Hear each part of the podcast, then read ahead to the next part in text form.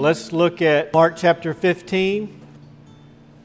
And we're at verse 42, the last section in the chapter, the last uh, commentary on the death of Jesus. And we're going to see here a, a message about manhood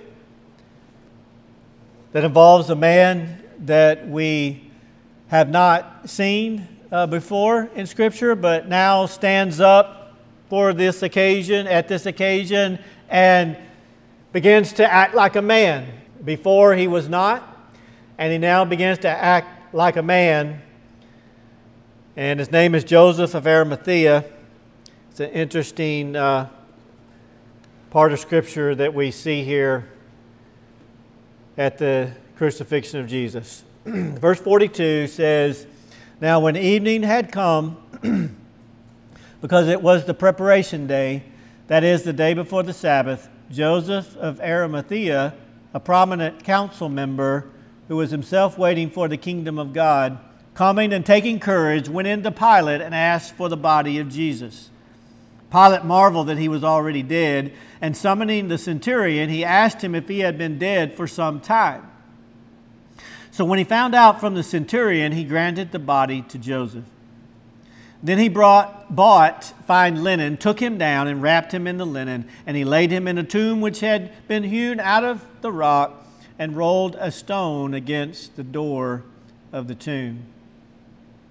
And Mary Magdalene and Mary, the mother of Joseph, observed where he was laid. And so Jesus died uh, around 3 o'clock that afternoon.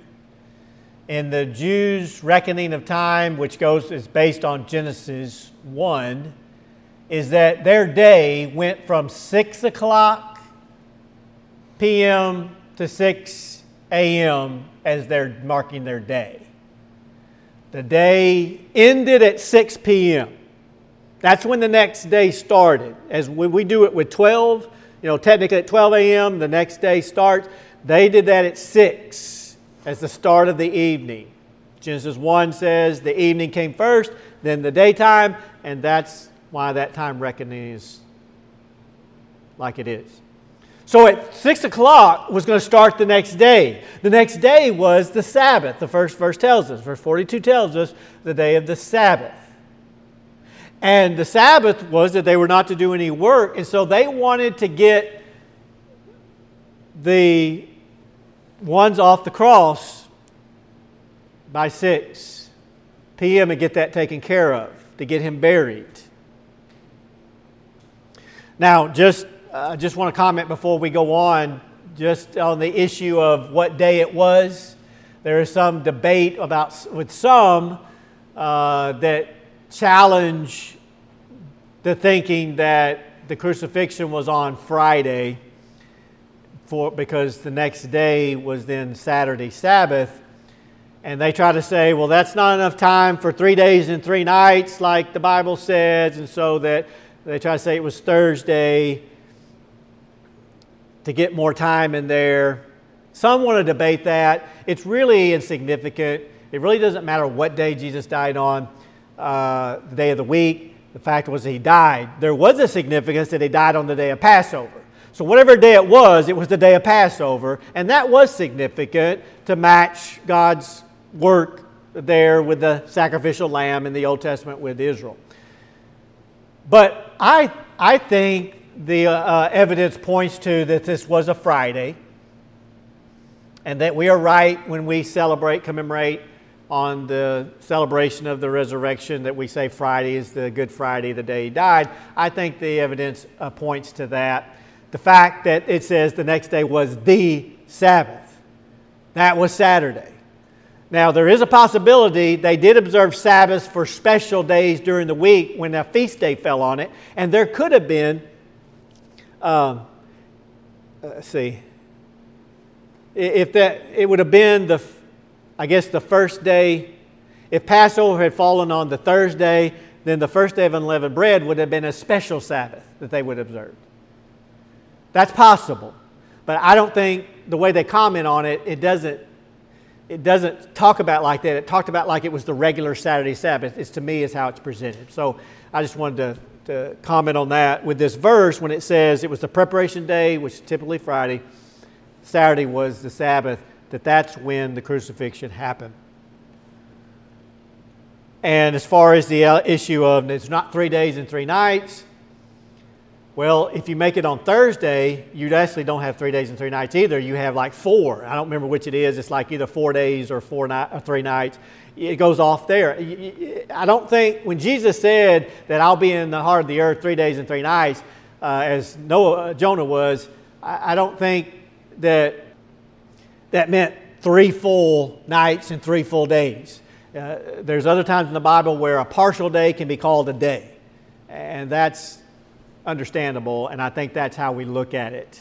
Is that when Jesus died at three o'clock, and then they buried him at, uh, or buried him then by six o'clock, and the next day started, that was considered a day, those three hours when he was dead. So I think that's the answer that he did die on Friday. But here now comes the question of the burial. Jesus needs to be buried, and the Jews needed to get it done by six o'clock. So there's some urgency. And the question is who's going to bury Jesus? Who's going to bury him? The women weren't going to do that. There was the element of respect. Uh, it meant taking a naked body and dealing with that and the nakedness, and they dealt with it in respectful ways. The men took care of that, and the women took care of the ladies. You know, we've lost a lot of that today in our modern culture.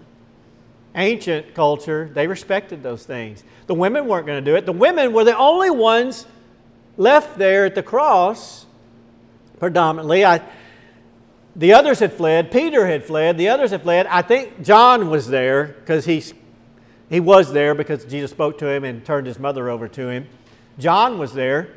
But John uh, needed to take care of Mary. Who was going to bury Jesus?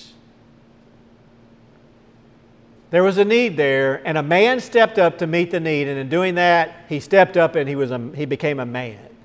He stepped up as a man, whereas previously he was not, acting like a man.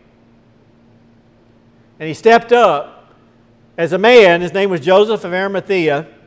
This is the first we hear of him. Uh, Luke records this information. I think Matthew does too, and John does. And he was a member of the Sanhedrin Council, the council that condemned Jesus to death. And it says that he was not, um, well, I have to report to you that uh, I think Luke and John record that Joseph did not agree with their decision. He did not consent in the decision, the decision to, to crucify Jesus.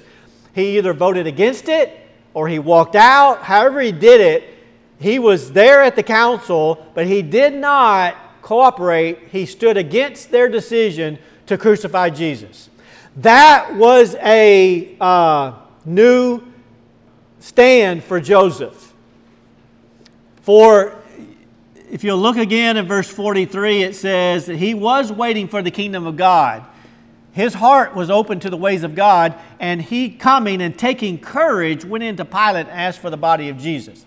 That phrase, taking courage, is a glimpse into something that was going on in Joseph's life. Is that Joseph had actually become a believer in Jesus, but he was not making it public. He was ashamed. He was afraid, really. He was afraid of the Jews, and he wouldn't take a public stand for Jesus. And in doing so, he was operating by fear, and he was not being a real man. But at this time, when Jesus died, apparently he probably witnessed it. He witnessed Jesus laying down his life for the world. Joseph of Arimathea was encouraged, was, uh, was emboldened to stand up and start acting like a man. And this is the need of our day and our world. It's always the need of God's world is that men need to step up and be men and lead for what is right and stand against what is wrong. That's how the world got messed up in the beginning with Adam when he refused, when he wouldn't, when he backed down and he cowered uh, uh, with his wife and he wouldn't stand up and say, Let's obey God and we're not going to eat that fruit. Adam failed at doing that and he failed at being a man and that plunged the whole human race into sin is because a man would not stand up and be a man. These issues are important.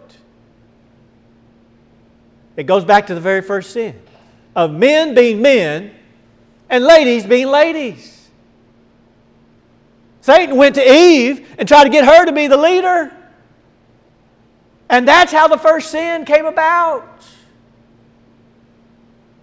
Feminism and the roles of men and women are very significant of our situation in the world today. It's what plunged the, first, the world into sin to begin with. And Satan is still pushing and still fighting against this. And Christians are being careless and uh, weak and rolling over in these areas and thinking, oh, it really doesn't matter. Doesn't matter if a woman gets up and preaches. Yes, it does. That's how the first sin started. This is God's world. It's how He designed it, and we need to follow His design because He designed it for a reason, and there's reasons behind it. And when we transgress those, things get messed up. It does matter. Joseph of Arimathea stood up and started becoming a man. Look over with me at John and see what was going on in his heart. John chapter 19. John gives us some additional information. John chapter 19, verse 38. After this, Joseph of Arimathea, being a disciple of Jesus, see, he had become, he had heard Jesus teach at some point. We're not told when. Uh, now, okay, let's go on and read, and I'll add some things here related to this. Being a disciple of Jesus, but secretly, for fear of the Jews, asked Pilate that he might take away the body of Jesus, and Pilate gave him permission. So he came and took the body of Jesus, and Nicodemus, who at first came to Jesus by night, also came, bringing a mixture of myrrh and aloes, about a hundred pounds. Then they took the body of Jesus and bound it in strips of linen with spices, as the custom of Jews is to bury. So Nicodemus, we see him again now. We haven't seen him since John 3. He went off into the night, and we don't hear anything more about him. Because I believe the answer is that he was just like Joseph of Arimathea, is that he had believed on Jesus that night, but he kept it to himself. He kept it secret because he was afraid of what it would mean for his life if others found out. It, he was afraid of what it would cost him. He was afraid of what his fellow uh, priests would think and say and do. Nicodemus was a secret disciple because he was afraid of people's opinions of him. Joseph of Arimathea was a secret disciple of Jesus because he was afraid of what the Jews and the fellow, his fellow council members would say about him and think about him. They were more concerned about what people thought than what Jesus thought. Yet the Bible says they were true disciples. They were truly believers, and yet they needed to step up and put Jesus number one in their life above all others and care more about what he thought in their life rather than what the people around them thought. That's what's going on in Joseph of Arimathea's life and heart and Nicodemus. And maybe uh, Nicodemus became a believer that night, and maybe he influenced Joseph of Arimathea, perhaps. They were both on the council. Uh, they were both Jewish priests, and maybe Nicodemus influenced Joseph of Arimathea. However, it happened, Joseph of Arimathea became a believer in Jesus at one point, and yet he kept it quiet because he just couldn't fully give himself over publicly to Jesus. And in doing that, he was living by fear and not being a true man. A true man lives by faith in Jesus Christ and follows the top man, Jesus Christ, and, and that, that man uh, publicly makes that known and publicly follows Jesus, and that's what a true man is. That's a man of God. Paul spoke many times about being a man of God. He told Timothy, You be a man of God. You follow righteousness. You do what is right, even if you stand alone. You don't care what anybody else says. If you even suffer and get killed, you do it for Jesus, and that's being a man of God. A man of God is willing to suffer whatever for the sake of Jesus. That's what it means to be a man. And let me tie this together. It all relates to the beginning and Adam, who was made to be a man, which is what we are. And I, I notice today, fathers, men, I'm speaking to us primarily. And, uh, but ladies, it relates to you that this is how God has set up the world, and this is the kind of man that uh, you need to honor, you need to look for in a husband if, if that's your situation. This is what it means to be a man of God. Adam was made to be a man, and he was charged with the uh, duty to lead in keeping the commandments of God. And God gave him the one commandment to obey there at the garden that was important. It was to not eat of the tree in the middle of the garden of knowledge of good and evil, which was joining himself to evil. And God had said, Don't eat it. And it was Adam's job to lead in doing what God said and to lead his family doing what God said. And if he had done that, his family would uh, have lived, his family would be protected. And it was his job to lead his family and was right to protect them. And Adam failed in doing that. He failed in being, and in doing that, he failed in being a man. He followed what his wife said to do, who was following what Satan said to do, and he was ultimately following Satan in disobeying God, and he uh, failed at being a man that he was made to be.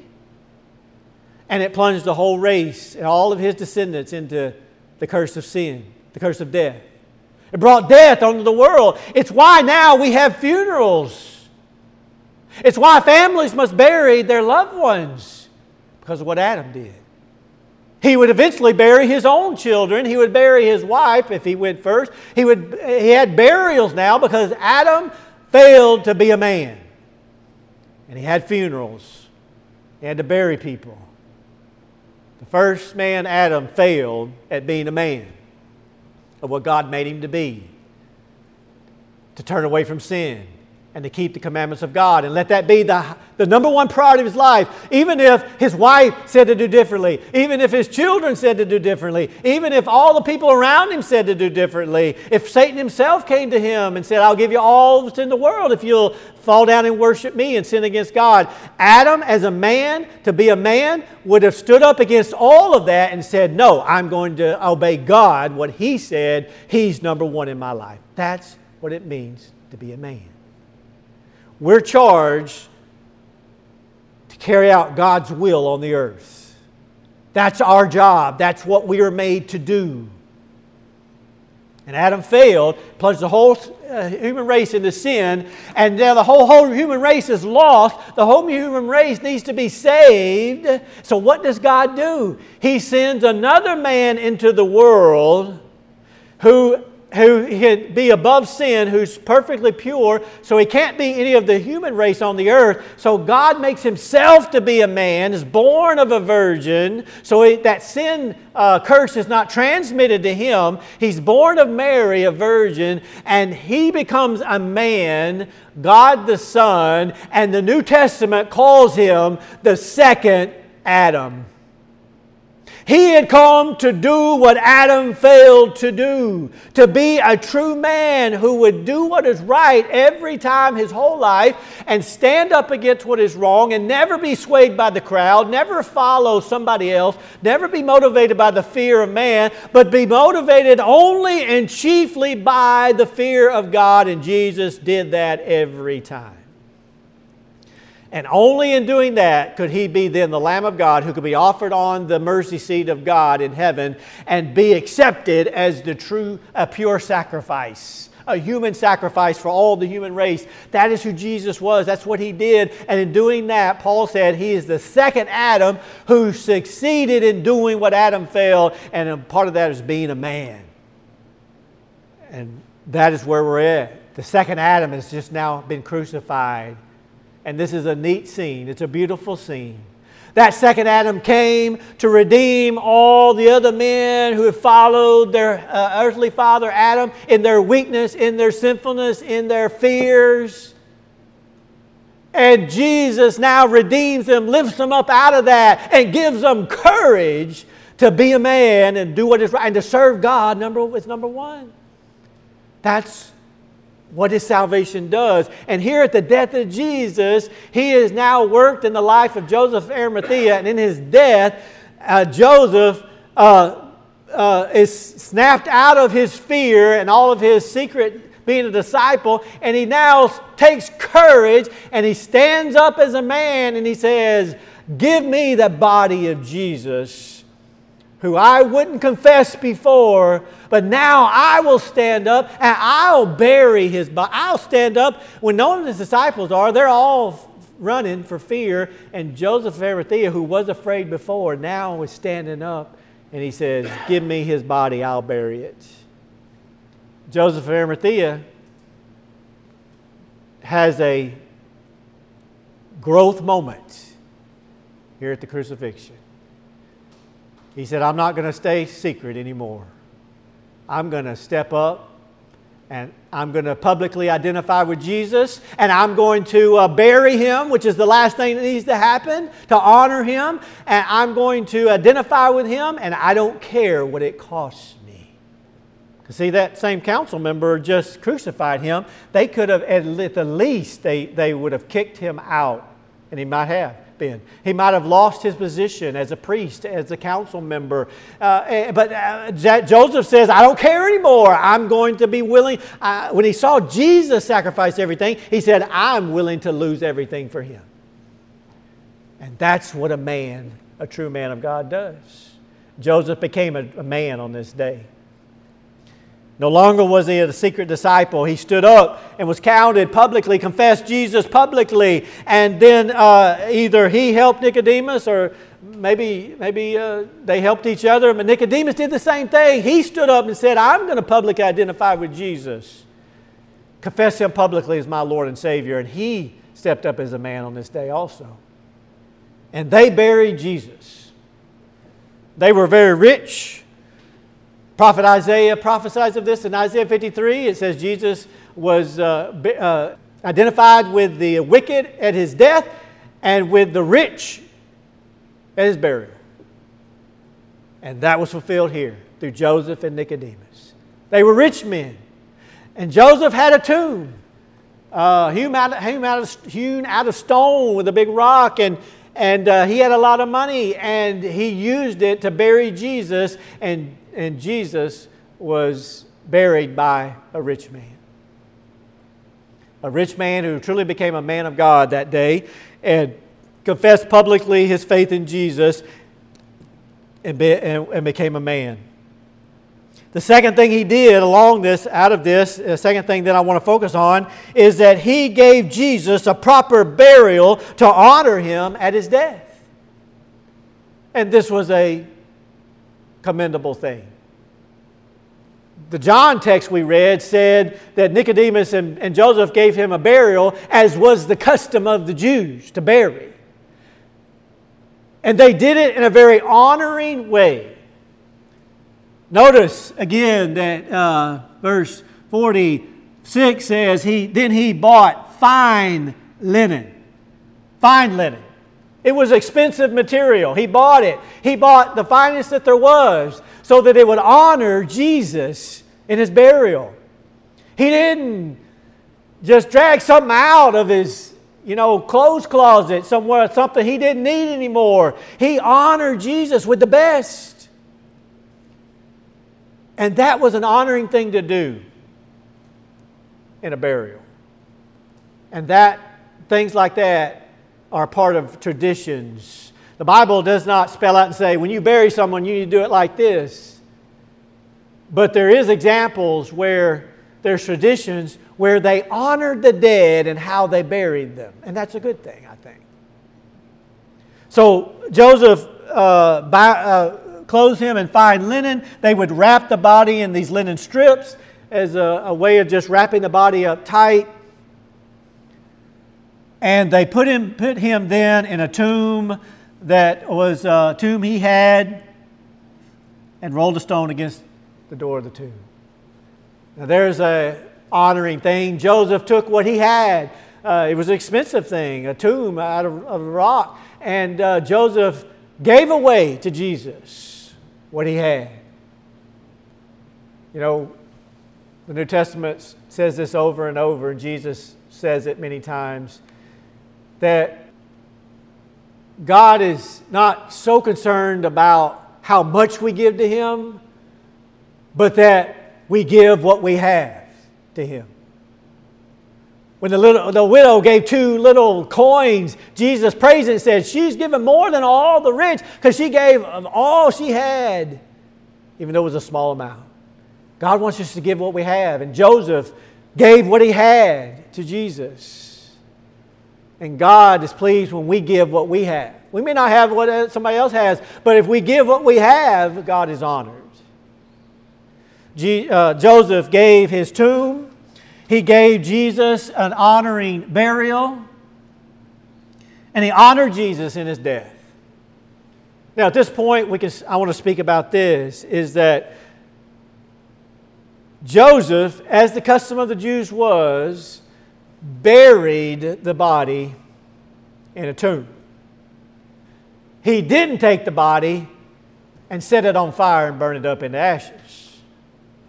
He didn't take the body and drop it off somewhere else on top of the ground.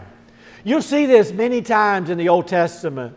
You see different glimpses about this subject, is that they considered it a great curse and a great offense if someone did not receive a proper burial, but they were just thrown out into a field and just left to rot. Because what would happen? The vultures come down and just pick the body apart like a dead car- a dead carcass, like an animal that we see on the side of the road out in the field. That's a dishonoring thing to people. And the uh, people in the Old Testament wouldn't think of that happening. If they heard of that, they'd go get that body and give them a proper burial as a part of honoring the dead. So Joseph didn't just throw him out anywhere into a pit. He didn't burn the body, he buried the body. We can understand uh, the point of that here, what was going to happen in three days. Jesus was going to come back to life, he was going to walk out of that tomb. So Joseph did need to burn that body. He buried it in preparation of the resurrection. And that was a fitting thing to do. And I think we can relate it. Relate it to the issue of burial today. We see a common practice becoming more common of, uh, of cremation, burning the body. And I think this is a wrong, uh, a wrong uh, action to take as opposed to burial. Because in the Old Testament, whenever someone was cursed that was evil, and vile, they were burned because it was an act of judgment, judgment of fire on somebody that as God judges by fire many times, that act of burning a body was seen as an act of, of, of a curse. It's a, a, picture of a curse. But if someone was honored, like the kings in, the, in the Israel, they were given a burial. But the ones that were honored were just burned or whatever. So I think we're, uh, we need to think about that in our modern day that there is an honoring thing to a burial. That's what we see with the burial of Jesus by Joseph of Arimathea. He took action to honor Jesus. And that is what a man of God does also. Just how it all comes back around because of the first uh, mistake the failure of, the, of Adam, the first Adam, it caused there to be funerals and burials. And now this man who steps up to be a man, he gives Jesus a proper burial. The second Adam, who died now to, to fix all that and to save people from death, Joseph of Arimathea gave him a proper burial. And that was a good thing. That was doing what he could do as a man of God. We can make that point, men. there have been many men throughout history. God has had purposes for many men. There was, you know, none of us will be Adam again, or prophets, or the apostles. God had purposes for different men at different times of history, and some of them had greater purposes than others. And for our lives, uh, God has different purposes. And there may be greater, in our thinking, greater purposes of other men, but yet God has purposes for all men, and we can do what we have to do. And for Joseph, it was to bury the body of Jesus, and he did good, and he'll be rewarded for what he did. And guys, whatever God puts into our hands to do, Whatever God brings across our path to do, is we need to seek to do what God wants us to do, and we'll be being the men that God wants us to be. Joseph became a man on this day because he then took courage and spoke up for Jesus and then uh, did something that Jesus needed in his work and his kingdom. He needed to be buried in that tomb so he could come out of that tomb in three days. And guys, what God wants us to do be men is we need to speak up for Jesus in the world as we have opportunity. And that may mean stepping forward into the opportunity, not just sitting back and waiting to be asked, but we speak up. We take courage. Joseph took the initiative. Here's the good picture. Joseph didn't sit back and, oh, I'll wait for them to come ask me to give me the tomb and then I'll do it. Joseph took the initiative to go to Pilate himself and say, Give me the body of Jesus. Many times, men, we've got to take the initiative and go and speak up. We got to go to the city council. We got to go to the family member. We got to go to the store, or we got to go to our boss, and we got to speak up and say, uh, I got to talk to you about this. Many times that's what it means. That's what men need to do. That's what men are called to do is to take the initiative, take courage, and go speak in a difficult situation, in a situation that could even be dangerous. You stand up and you speak. That's being a man of God. That's what Joseph did. And second, it's giving to Jesus whatever we have to give. Whatever it is. Might be big, might be small. But we have something we can contribute and we can give to Jesus and his kingdom, and that's what a man of God does. That's what God calls men to be and to do. And now I just want to close in the basic truth here in Joseph's life. He was a secret believer, secret disciple, but it came time he realized he had to make a choice and he had to confess Jesus publicly and that's what Jesus calls us to do. In fact, in Matthew 10, Jesus said, He who confesses me before men, I will confess before men. But he who denies me before men, I will deny before men. Jesus calls us to confess him publicly. If you repent of your sin and place your faith on him, Jesus wants you to make that public. He wants you to make that known public, and you stand up uh, publicly and his plan is in the church and say, I have become a believer in Jesus. I'm not going to keep it a secret. I'm going to make it known. I'm going to confess it publicly. And baptism is a part of that. You go through that ceremony of baptism to publicly show that to a group of people that you are publicly believing on Jesus and identifying with Him.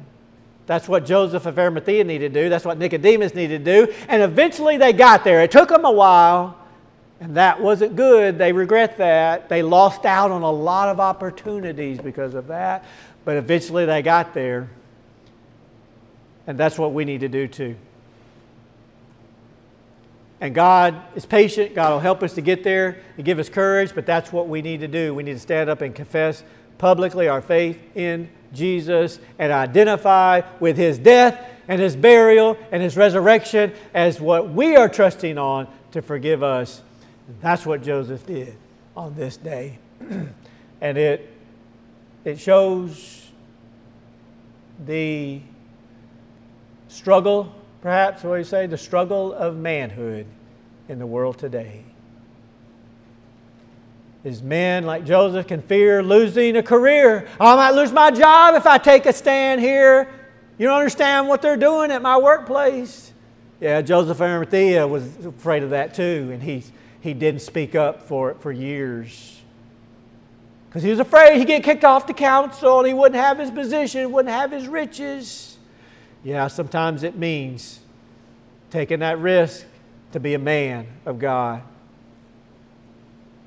Joseph and Nicodemus lived in fear, fear of the Jews, fear of man, but Jesus calls us to fear him above all else, to be a man.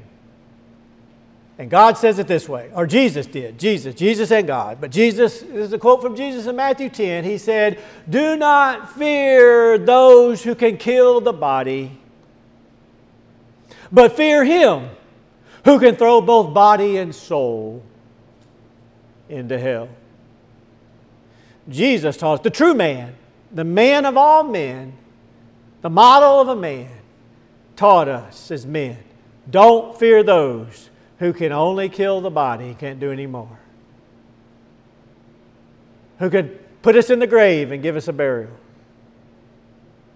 But fear him who can kill both body and soul forever.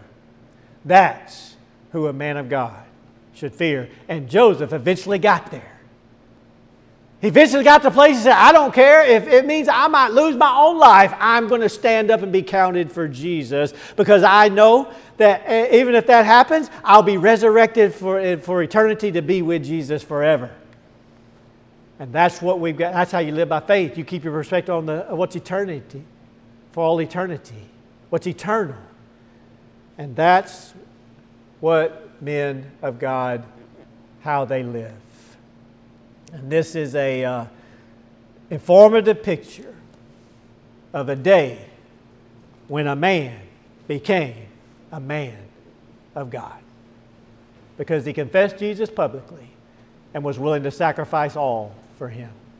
Would you bow your head, close your eyes, and would you just pray at this time? Would you think about this reality in your own life? Have you done this? Have you believed on Jesus? Have you confessed him publicly? Are you a secret disciple? Are you willing to sacrifice all, forsake all for Jesus? Are you holding back, saying, Oh, I just don't want to lose this or that? Listen, look at the lesson of Joseph of Arimathea. He gained so much by forsaking all for Jesus. And now became a good, had a good testimony now in the Bible, and he'll be rewarded for all eternity.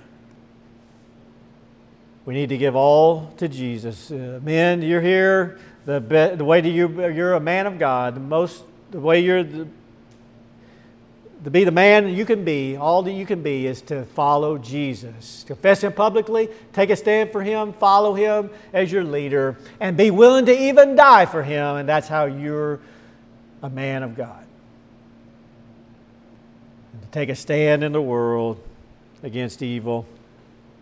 May God help us to be men who will stand up and risk loss for Jesus. And in the end, Jesus says this in Matthew 10 when he's talking about it. He says, Not a hair of your head will be lost. I read that this last week. I said, God, why, Jesus, why would you say that? Because they did get killed. They, they lost their hair. And then the truth came to me no, they haven't lost it now for all eternity. They have their head, they'll have their hair forever, they'll never lose it again. He was speaking about eternity. And taking a stand for Jesus, you will not lose anything forever. You might lose it temporarily, physically, but it'll only be for a moment, a brief moment. But you'll have it forever because Jesus is who has everything forever. We need to follow Him to be true men of God who have the most that we can have. Lord Jesus, we praise you as the second Adam, the one who came to, who succeeded in triumphing over sin, that Adam failed in, that we have failed in, and every man has failed in, but you succeeded. You did what no other man could do. You are the true Superman. You are the true model of a man. You are the true Son of God. Help us to believe on you, to confess you, to stand up for you, to serve you, to sacrifice for you whenever, in whatever way we can. And it will be an honor to do that. And we'll never be any more than a man than doing those things for you. So help us as men to be men of God today to, uh, and I pray for anyone who, who needs to make that decision today, like Joseph and Arimathea. This is their day to become a true man of God. To stand up and say, I'm going to become a man. I'm going to start standing up as a man today. And following Jesus is number one in my life and letting everybody know that and uh, being willing to sacrifice whatever that will mean. Help men today to make that choice, to be like Joseph of Arimathea and to have that change in their life today, to take courage to be a man who has courage following you, Lord Jesus. Thank you for this lesson in Scripture. Thank you for this example of Joseph and uh, all that it teaches us here on Father's Day. And we pray you bless us in our homes, and in our churches, and our government to, to uh, do what is right and to stand up against wrong. Give us men who will stand up and speak against these things that are uh, uh rebelling against you and your kingdom and are harming so many people and so many children. Stir up men with courage to speak against these things for the sake of the truth and the sake of the children. We may honor and glorify you in all of these things. In Jesus' name we pray. Amen.